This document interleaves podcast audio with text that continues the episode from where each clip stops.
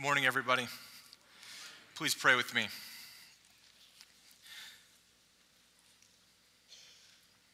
Father God, we pray now that you would bless the reading and the preaching of your most holy word, that you would continue to let it wash over us in such a fashion that we are changed, and that we would grow in our understanding and our perception of the change that you are making in us and respond accordingly. We pray that in Jesus' name. Amen. What is the church? And what does the church do? Throughout history, Christians have attempted to express those two very basic questions, and they've done so based on their personal experiences, backgrounds, and their own churches, individual churches' natures and priorities. Throughout history, the world has looked in on the church and tried to express what the church is and what the church does. And whether it's Christians from the inside or the world looking in from the outside, you can imagine that, as is true in many aspects of life, some descriptions of the church are based solely on opinion or preference or maybe personal experience. Others are based on history or observation. And of course, for those who believe that the Bible is the inspired word of God, as we do, we try to derive our description of what the church is and what the church does based on how God describes it in the Bible. When we think about how people perceive the church, culturally speaking, we can point to a variety of different expressions. Culturally, some prefer the church to be a place of solemnity, they want a solemn experience. Ralph Waldo Emerson, the great author, said, I like the silent church before the service begins better than any preaching. I'm highly offended by that. Others think that the church is a place of education. Henry Ward Beecher once said that the church is not a gallery for the better exhibition of eminent Christians, but a school for the education of imperfect ones. Some people believe that the church is the place that is only for the religious among us. Paula Deen, the well known chef, said that I am more spiritual than I am religious. And so I don't go to church, I go to the beach. Some view the church as a gas station, the place where they come up, they come to get filled up spiritually on the weekend so they can go back out and have the fuel that they need to go about their week with God. Others view the church as a place that engages in the formalities of life's transitions, whether that's christening babies or recognizing graduations or weddings or funerals. And finally, some view the church as the place where we meet God.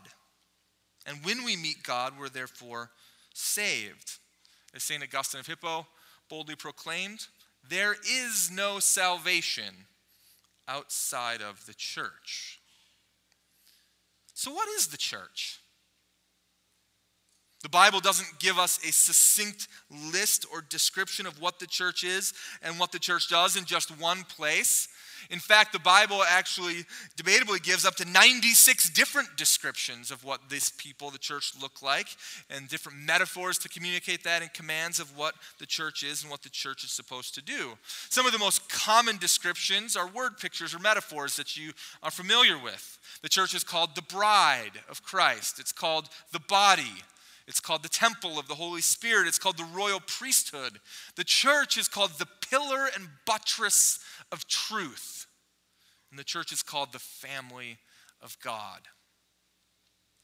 What becomes clear is that despite all the descriptions spread throughout the New Testament, that a good starting place when it comes to trying to describe the church is that the church is not a place, it's not a building or an organization.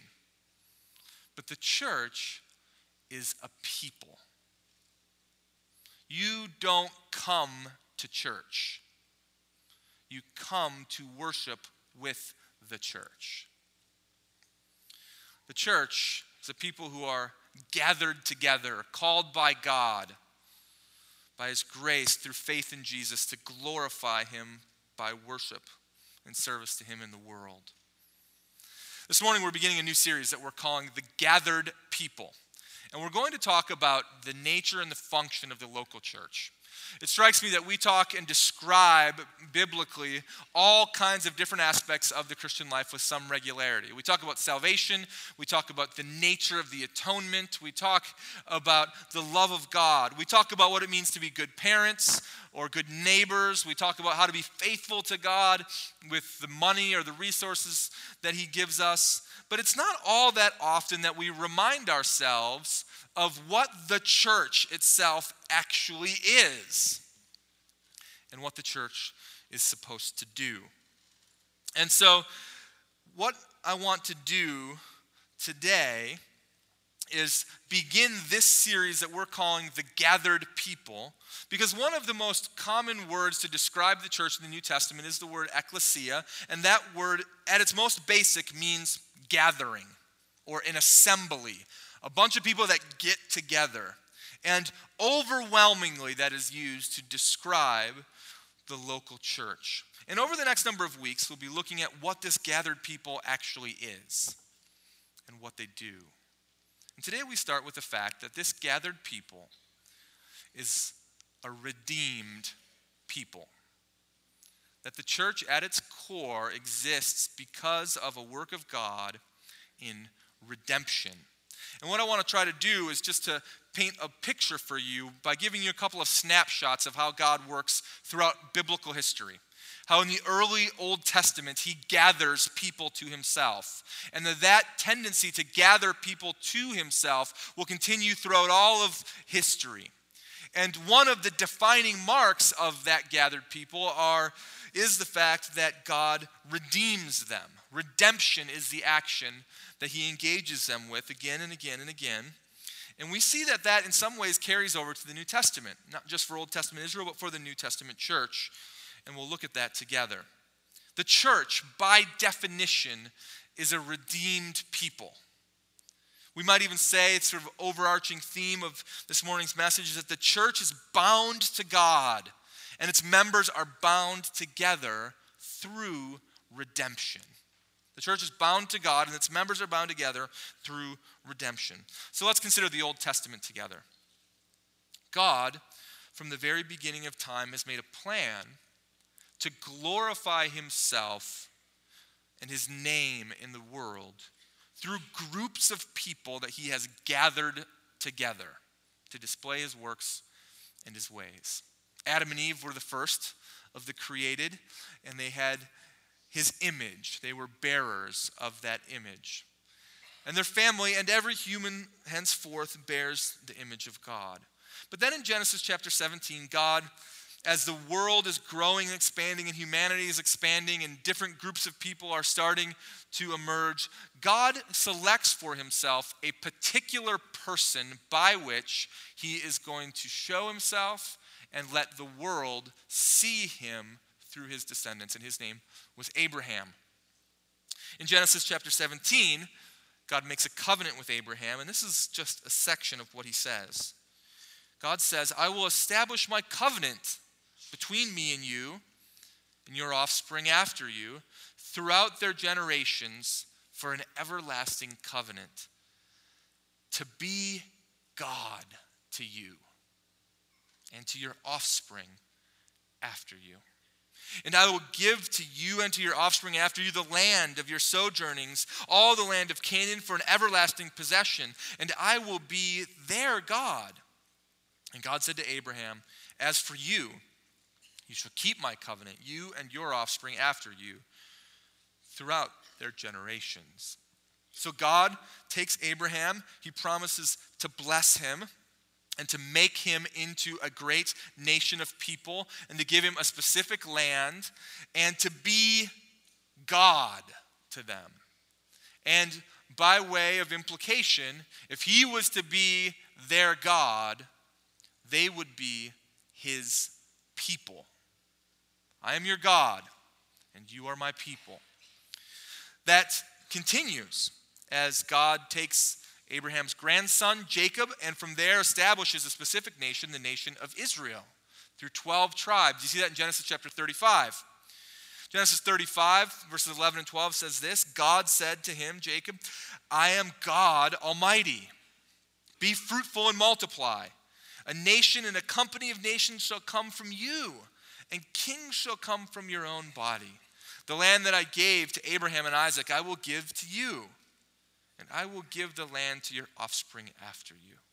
And from there, the Bible goes on to explain how 12 tribes of Israel become a great nation, a gathered people of God. And in this gathered people of God, God would display his character and his attributes and his works and his ways throughout all of Old Testament history. And one of the defining works of God that is displayed through this people is his work of redemption. I wonder what you think of when you think of the word redemption or to redeem. To redeem something is to buy something back, it's to set something free, it's to bring something into safety or to rescue something. To redeem something is to deliver it from one place or one position to another place or another position. Redemption is an action, it's a sacrifice, it's a work of love. And throughout the Old Testament, we see various ways in which God chooses to redeem this people, Israel. And we could probably break them down into two general categories. God chooses to redeem them physically speaking. The nation of Israel finds themselves in trouble again and again and again, largely because of their sin, and so they are enslaved. They're enslaved in Egypt. They're enslaved by the Assyrians or the Bab- and the Babylonians. They, these people find themselves needing to be rescued. And God just goes ahead and does that. Secondly, we see that redemption comes through terms of spiritual redemption by forgiving them of their sins. Here's a couple quick examples. In the book of Exodus, the Lord rescues or redeems physically the people of Israel from their enslavement in Egypt. And many of you have heard the story that God raises up a man named Moses. He sends them into Egypt, and Moses tells the Pharaoh to let his people go, to let God's people go. Pharaoh says no, and so 10 plagues are inflicted on the nation, all to display God's power that his redemptive purposes might be made known. And after the 10th plague, the Egyptians let the Israelites go and they begin to chase them down. But as Moses, the prophet who leads them out of Egypt into the wilderness, sings to God in praise, he says this You have led in your steadfast love the people whom you have redeemed. You have guided them by your strength to your holy abode.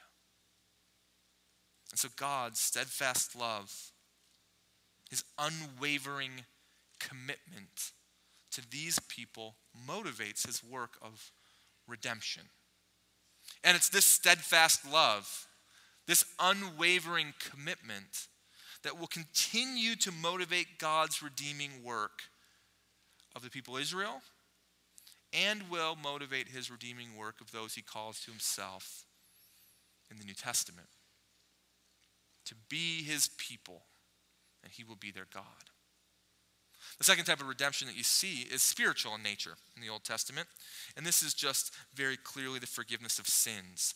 Isaiah chapter 44 is one of many passages we could look at, but in verse 22 and 23, God says to the prophet and therefore to Israel, I have blotted out your transgressions like a cloud, and your sins like a mist.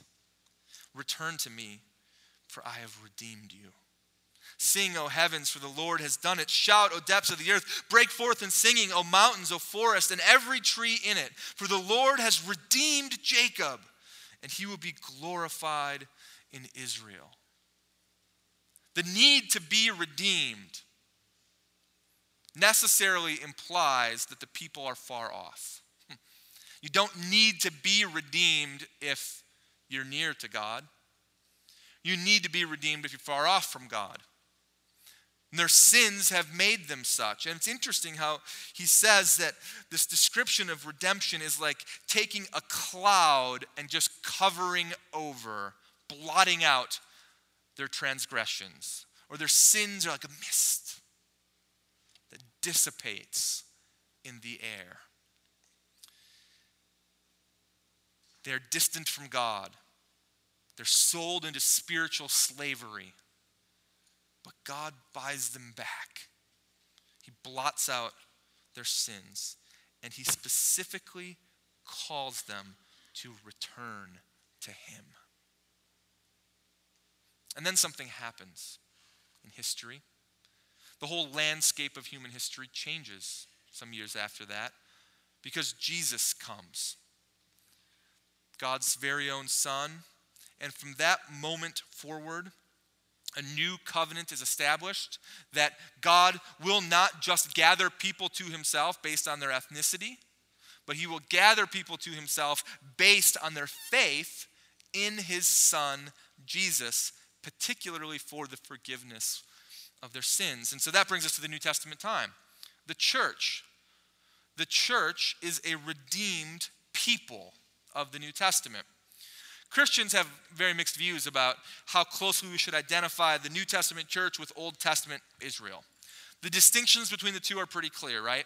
In Old Testament Israel, you see that the people are uh, of one ethnic race, they're Jewish. We see that they function under a law or a theocracy, and therefore they live under that theocracy. We see that they are marked by a physical sign, a sign of circumcision. But in the New Testament church, we see that those gathered people of God is not just from one race, they're actually from every race, tribe, tongue, and nation. We see that they don't live under one unified law, physical law or theocracy. They're actually from the nations with its multitude of laws, but they're distinct in that they gather together and local assemblies, even in those nations. And we see that they're not marked by a physical sign of circumcision, but rather they're marked by a physical activity. The activity of baptism is what displays their allegiance and identity to the world. So there's a lot of differences between the Old Testament people of Israel and the New Testament people of the church, but there are some big consistencies particularly that the unifying marker of the people of God is that they've been redeemed. Redemption through Jesus Christ is the doorway by which God moves a person and brings them into a people. Redemption. And unlike the physical redemption of the Old Testament, this redemption, this rescue, this deliverance has a variety of expressions in the New Testament. And so let's explore just four of them together. First one we see is that redemption is offered through the blood of Jesus for the forgiveness of sins. To look at this, we see Ephesians chapter 1, verses 7 and 8. It'll be on the board behind me here. It says, In him, in Jesus, we have redemption. We have been bought back to God through his blood, the forgiveness of your trespasses, according to the riches of his grace, which he's lavished upon us in all wisdom and insight, making known to us the mystery of his will, according to his purpose, which he set forth in Christ as a plan for the fullness of time to unite all things in him, things in heaven and things on earth. The whole story of God's people in the Old Testament displays that God is holy and just and righteous, and people are not. that all of human history leads to a pinnacle, it leads to the righteous Redeemer coming, Jesus, that those who put their faith in him would in fact be rescued, redeemed, bought back to God because their sins are forgiven. Jesus is that Redeemer. And it's interesting how the mystery of God's will is described in such a way as this. And the purpose of how he unite all things in himself is displayed in this. And when you listen to the words that he uses here, you, you immediately, at least I would think, if you have a spiritual inkling at all in your body, become attracted to this. Because you have these grandiose words like the riches of God's grace that He lavishes upon us, and the mystery of His will. Who doesn't want to understand the mystery of the divine? And who doesn't want to see how God works all of these things out, the things that are only seen in eternity that we cannot yet see here on earth, while all the while receiving this incredible lavishing and wisdom and insight? Those are great descriptions that all point to redemption.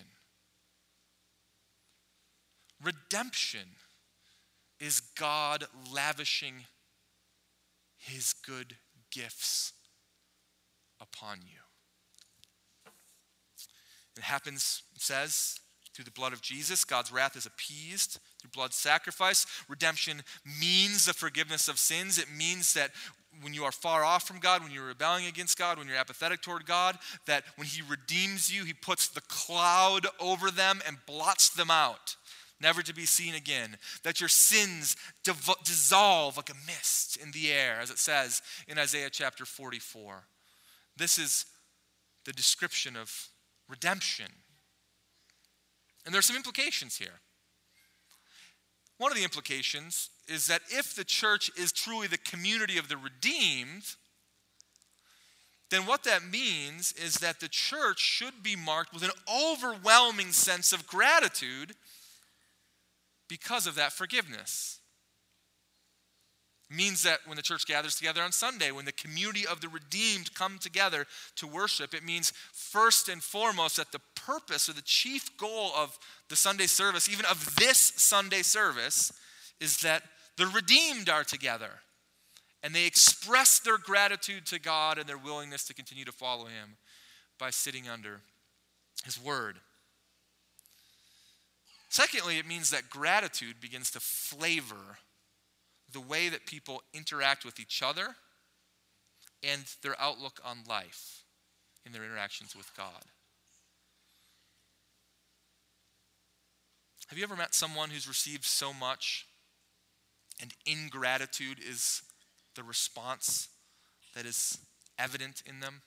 I mean, you've all seen the child who has had the exceptional gift given to them on their birthday or on Christmas, and immediately they move past the next one, greedily looking, past that one, greedily looking for the next one. or maybe even you were that child. You look back and you say, I remember that one very good gift that was given to me, and I actually complained about it. I was that child. Or how about the person who falls overboard in the ocean liner? The person who is drowning in the sea. And someone quickly grabs a life preserver and throws it to them. And after a short struggle, that person grabs hold of the life preserver and they pull him with all of their might back toward the boat against the current and against the waves. And as they struggle to lift him over the side rail back onto the deck, the crowd begins to cheer because the person's been rescued. And the crew begins to express relief and excitement because the person's been rescued. And as he struggles to expel the cold salt water from his lungs and regain his breath, and he comes to, everybody erupts in cheers. And after he comes to, he immediately looks at the people around him and he says, You idiot! How could you throw the life preserver six feet to my left instead of right at me? And what took you so long in pulling me in? Are you weak? And how come this thing is so small? I expected something that'd be a little bit more comfortable on the way in. I mean, seriously, this, this ship is just not prepared. I think this whole place needs a new crew. What do you want to do to that person? Yeah. You want to unrescue him. You want to throw him back overboard and let him fend for himself because the ingratitude for the rescue is resounding. You know, it's amazing to me that God doesn't unrescue us sometimes.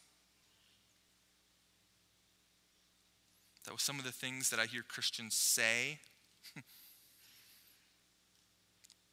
or see Christians do. I'm surprised that God sometimes just doesn't throw us back overboard because the ingratitude is astounding. May it never be said of the people of our church that we don't show the proper gratitude to God for redeeming us. May we express it, live it, act as a people who are drowning in our sin, but we're redeemed by a Savior. The church is bound to God because of redemption, and its members are bound together because of this redeeming work. The second example we see in the New Testament is that it, redemption expresses just how precious the church is to God. We could see this in a variety of passages, but one of the most obvious is Ephesians chapter 5, verses 25 through 27. Here, the Apostle Paul is talking about husbands and wives in Christ in the church, and he's using an analogy comparing the husbands to Jesus and the wives to the church. And this is what he says in verse 25. He says, Husbands, love your wives as Christ loved the church and gave himself up for her, that he might sanctify her, having cleansed her by the washing of water with the word, so that he might present the church to himself in splendor, without spot or wrinkle or any such thing, that she might be holy and without blemish. For Jesus to be referred to as the husband, and the church to be referred to as the bride, we catch a glimpse of how precious the gathered people are to God. Did you know that yesterday it was estimated that in between two and three billion people turned on their televisions to watch Prince Harry of England, who is now the Duke of Sussex, marry Meghan Markle, the American actress. Two to three billion people worldwide. That is absolutely astonishing.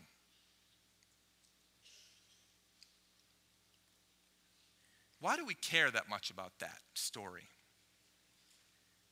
I mean, these are people that you're never going to meet. These are people that are never going to meet you.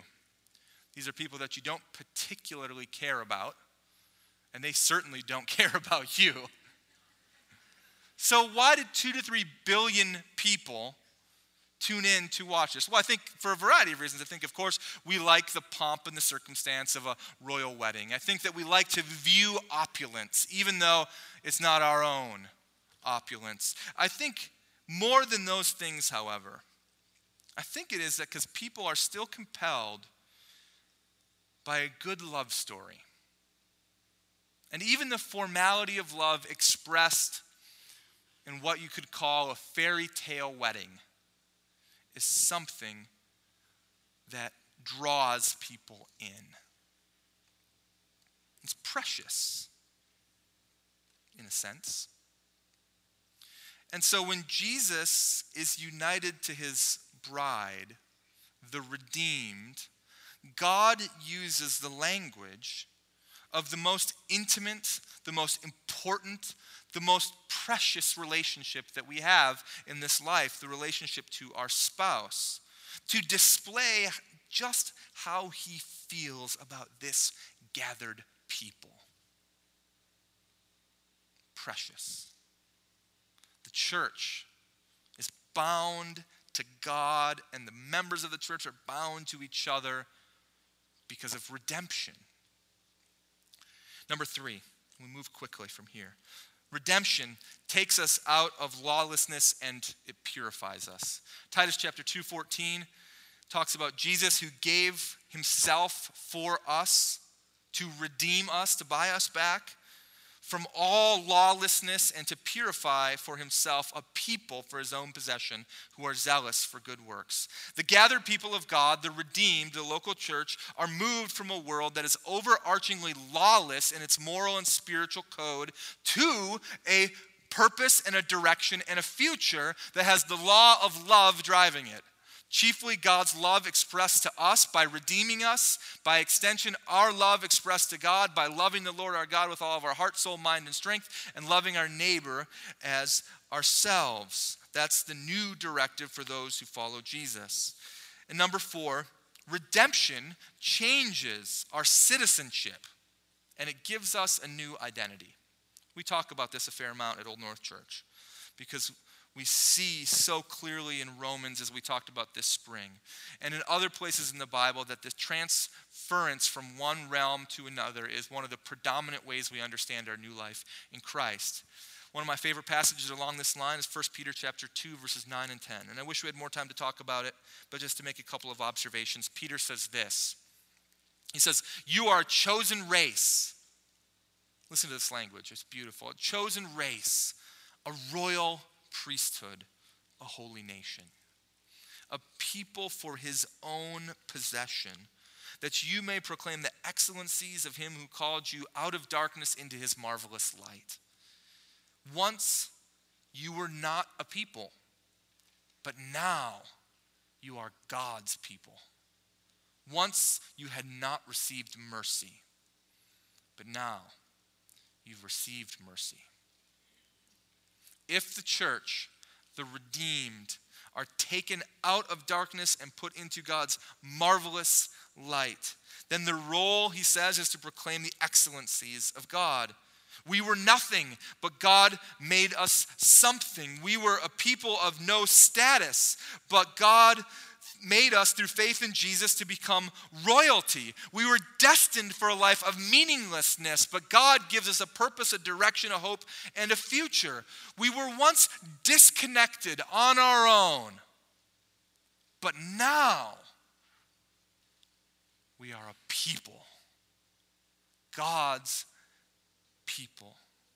We were once destined to die in our sins, but God redeemed us and he gives us a future. And the implication of that is if he does all of that sort of transferring work and new identity work in you, that it's never going to be undone, that he will keep you forever.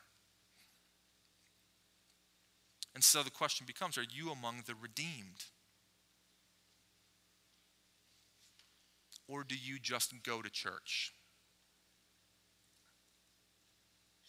And I'm asking seriously because I know in a room this size that we probably have some among us here who are people who come to church with some regularity, and we are so happy that you are here. and yet, we desire so much more for you. We desire to help you grow from coming to church to actually being the church. And the mechanism that God uses to do that is redemption. Maybe nobody's ever told you how that works. That Jesus, God's Son, lived a perfect life, that he died a sacrificial death on my behalf and yours, that anybody who would put faith in him would be forgiven. That, as Isaiah 44 says, their sins would be blotted out like a cloud or dissolved like a mist. That they would be restored to God because Jesus paid the penalty that we deserved. He bought us back to God. That's redemption. And the way that you become redeemed is by faith. That you confess your sins, you turn from them, and you exercise trust or faith for this future. Some of you are here today and you have been redeemed, but you're not acting like it. And so the word of Isaiah again, the command of God to his people who had been redeemed, is applicable to you, where God says, Return to me. My steadfast love has not forgotten you. And so return to me. And for others, we enjoy the true benefits of being redeemed and one of the chief ways we do that is in the gathered people. People who have all together been rescued, delivered, bought back, and are bound together. The church is bound to God by redemption, and the people are bound together by that same redemption. God's great love in which He's loved us. So let me close this morning as I think about God and His and his nature of seeking and saving the lost, of extending promises to those that he calls. I think of a story that I read not long ago about an 8.2 earthquake that flattened Armenia in 1989. And within four minutes, over 30,000 people lost their lives. And in the midst of this utter devastation and chaos, there was a father who left his wife securely at home because he needed to go out and search for his son who was at school when the earthquake happened.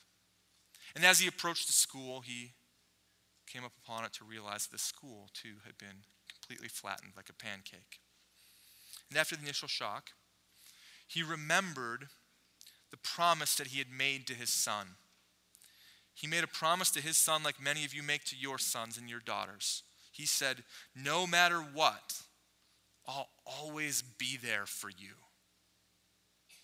And the tears began to fill his eyes at the thought that this promise might be broken.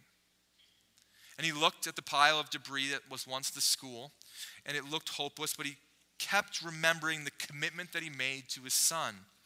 And he began to concentrate on where he walked his son to class at school each morning. And remember that his son's classroom was in the back right corner of the building. He rushed there and he started to dig through the rubble. And as he was digging, other forlorn parents arrived on the scene, clutching their hearts and screaming and sobbing, My son or my daughter, they're gone. Other well meaning parents tried to pull him off the rubble saying that it was useless. It's too late, they'd say. They're dead. You can't help. Go home. Face the reality. There's nothing you can do. To each parent, he responded with just one line Are you going to help me now? And then he'd proceed to dig for his son, stone by stone.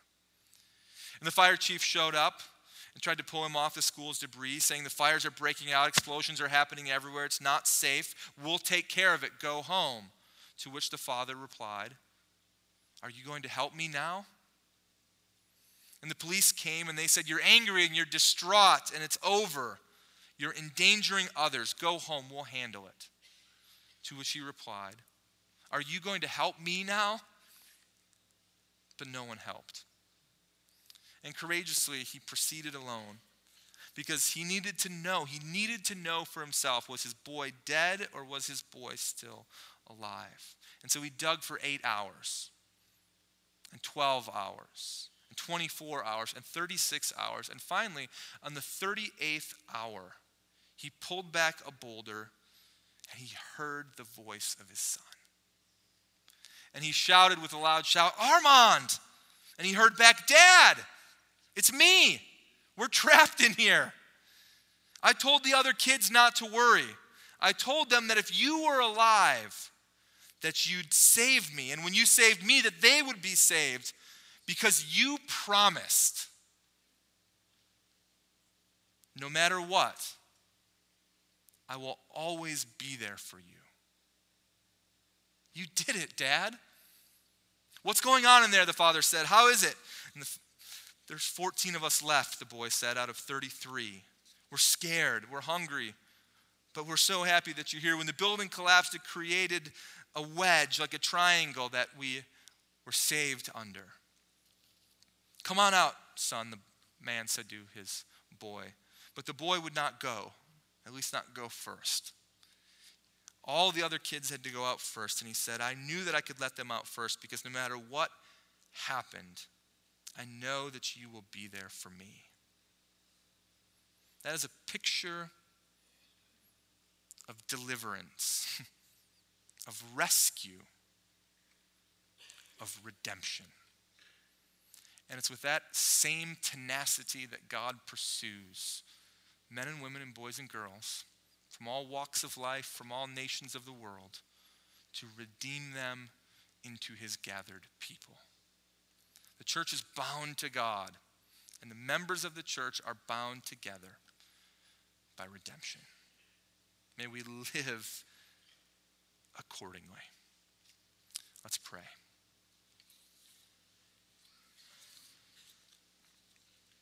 Father, we thank you for the great love that you display to us